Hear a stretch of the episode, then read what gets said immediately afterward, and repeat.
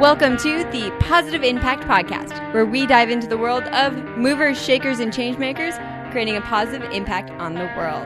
This is your host, Alexandra Black Pollock, and together we're going to tackle real issues, discovering how we can make the world a better place.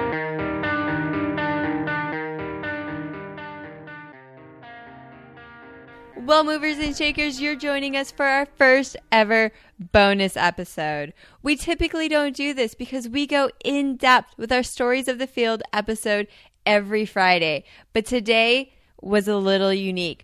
First, it is the sixth anniversary of that devastating earthquake in Haiti.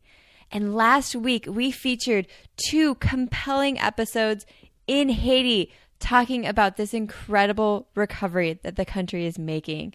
First, we had a riveting episode with Julie Colombino from Rebuild Globally and Deux Mains Designs. Following that, we connected with craftwoman Andreman Jean in Haiti, hearing about how this dignified employment has not only helped her become a leader in her community, but she's built a home and she's now sending not only her children to school, but others in her family as well. For that Stories from the Field episode, we had translating for us the incredible Sarah Sandsted. Since we were connecting with her, we decided to take a few moments to hear what she was seeing in Haiti today. That is what you are about to listen to. Now, if you listened to Andreman's episode, you were valiant and bared with us for our subpar internet connection. While we go in and out a little bit today and have a few moments of fuzziness, I promise that this in depth look at the mission and reality behind both Deux Mains Designs and Rebuild Globally is worth it.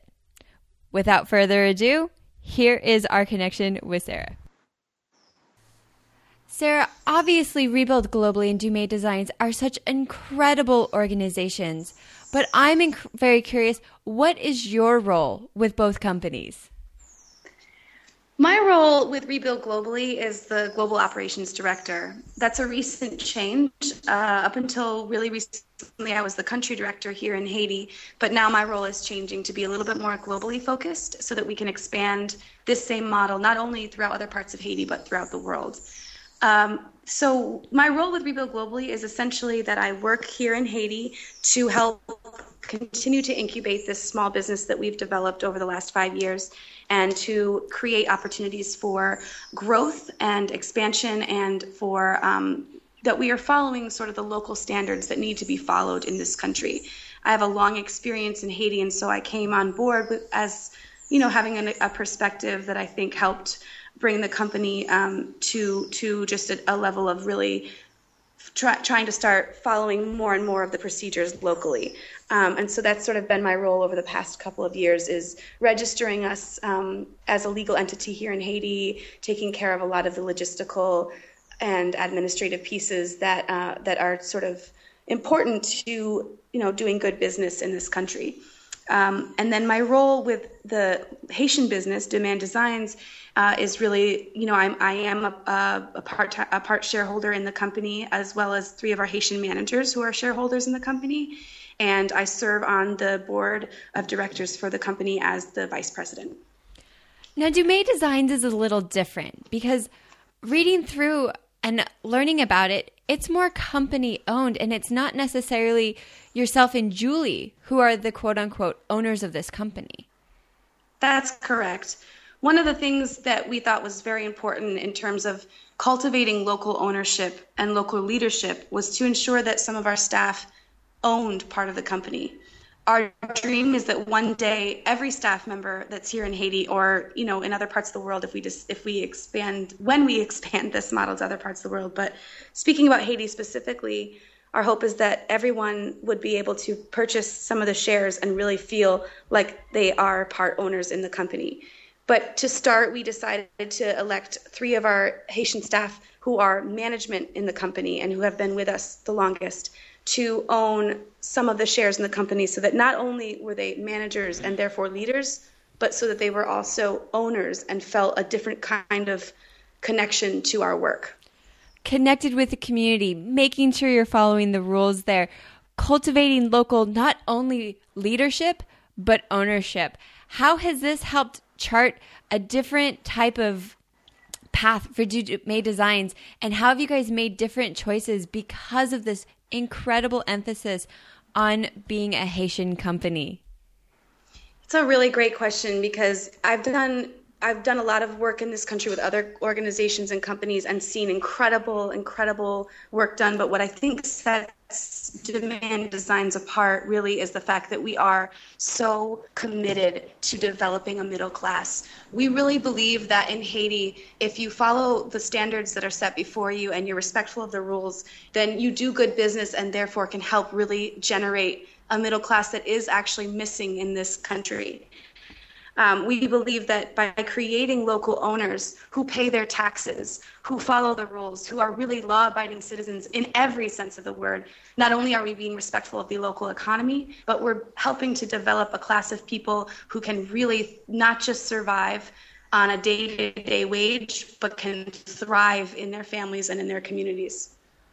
Wow. Now, if that's not a mission statement, I don't know what is. Absolutely incredible. You're so good. you thanks. You guys are actually making some incredible change. And one of the things that's very fascinating about today is you had so many different craftsmen and women to choose from to come to this interview, but you chose Andreman. Why was her story so compelling? Every single one of our craftsmen and women have a story that's worth telling. They're such beautiful people, and really, I've come to love each and every one of them with an equal, you know, an equal uh, level of, of, of admiration. Andreman, however, I chose to bring today because every day I see progress in her life. Um, she really is, I think, the poster child, really, for how dignified living wage employment can change someone's life. When she came to us in 2011, from what I'm told, she could not really even hold a pair of scissors. She'd never had a craft. You know, as she mentioned earlier, she'd been in trash collection and in the cleaning industry, cleaning people's homes and washing laundry. And so she was really what we would what what Haitians might consider sort of lower class. And we've really, um, you know, seen her blossom in a way that is extremely powerful. It, it, it, keeps me going every day. People like Andreman make me so proud of what we're doing at Rebuild Globally and Deux Mains Designs because while she still lives in a pretty, um, you know, vulnerable community, she's a leader in her community now because she owns a home. She sends her children to school. She doesn't have to ask for charity when I see people um, in Haiti who are still suffering and still, you know, begging on the side of the road for money or food, I often think to myself, that could have been Andreman if she hadn't found a job that paid her a dignified living wage and that gave her the chance that she deserved to pull herself out of her situation. Just last month, Andreman told us she might not be able to make it to our Christmas party because she had heard some gunfire in her community. It's been a little bit of a tumultuous time lately, especially in her neighborhood because of the elections that have been going on. And so we were not expecting to see her show up. But instead, two hours late, she showed up in her most beautiful dress with her son, smiling ear to ear, immediately ran into the workshop, started dancing to the music we were playing, grabbed a piece of pizza, grabbed a glass of sparkling grape juice, and just was filled with such extreme joy. And for me, that kind of juxtaposition of her sitting at home fearful of gunfire rather than coming to this joyous event, but making that commitment to coming shows something I think really, really powerful about her spirit and about what dignified living wage employment has done for her. I love that you're touching on the spirit and the drive because when we connected with Julie, her most resounding point was the strength of the Haitian people, especially after such a devastating event. When we talked with Andreman about the recovery, she said that yes, some people have found hope, but so many, especially in her community, have not. How has what you've seen differed from what she has been seeing in her communities? Well, Andreman's absolutely correct that there are many people that are still stuck in the vicious cycle of poverty in Haiti. Poverty has not gone away. It's been um, a, a vicious cycle since, for, you know, for a very long time, and, and the recovery efforts have certainly helped with the immediate damage of the earthquake. But you know, poverty is a cycle that takes uh, much more intensive effort to really address. That being said, I believe that Haiti is not represented well in the media in terms of touching on how much really has happened in this beautiful country post earthquake. In the last six years, so many people have moved out of tents and into homes. Um, so many people have found work. The tourist industry has increased substantially. New hotels have been built, new restaurants have been built. And, you know, that often is met with criticism. Why are you building hotels and restaurants when people are still living in tents?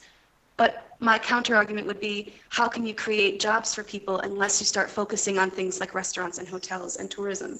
We always say at our workshop that the more tourists we have here in Haiti, the more people will buy sandals and the more people we can employ. And I think, you know, Andreman is a real testament to what employment can do. And so while we still have a really long way to go, I think it, people's work, the work of, of NGOs, of um, nonprofits, of businesses, of social, but, but particularly of social enterprises, really needs to be acknowledged because Haiti is a very difficult place to do business. It's a very difficult place to get things accomplished. And yet, I think despite challenges, we really have come a long way um, since the earthquake, and, and people really have bounced back with incredible tenacity.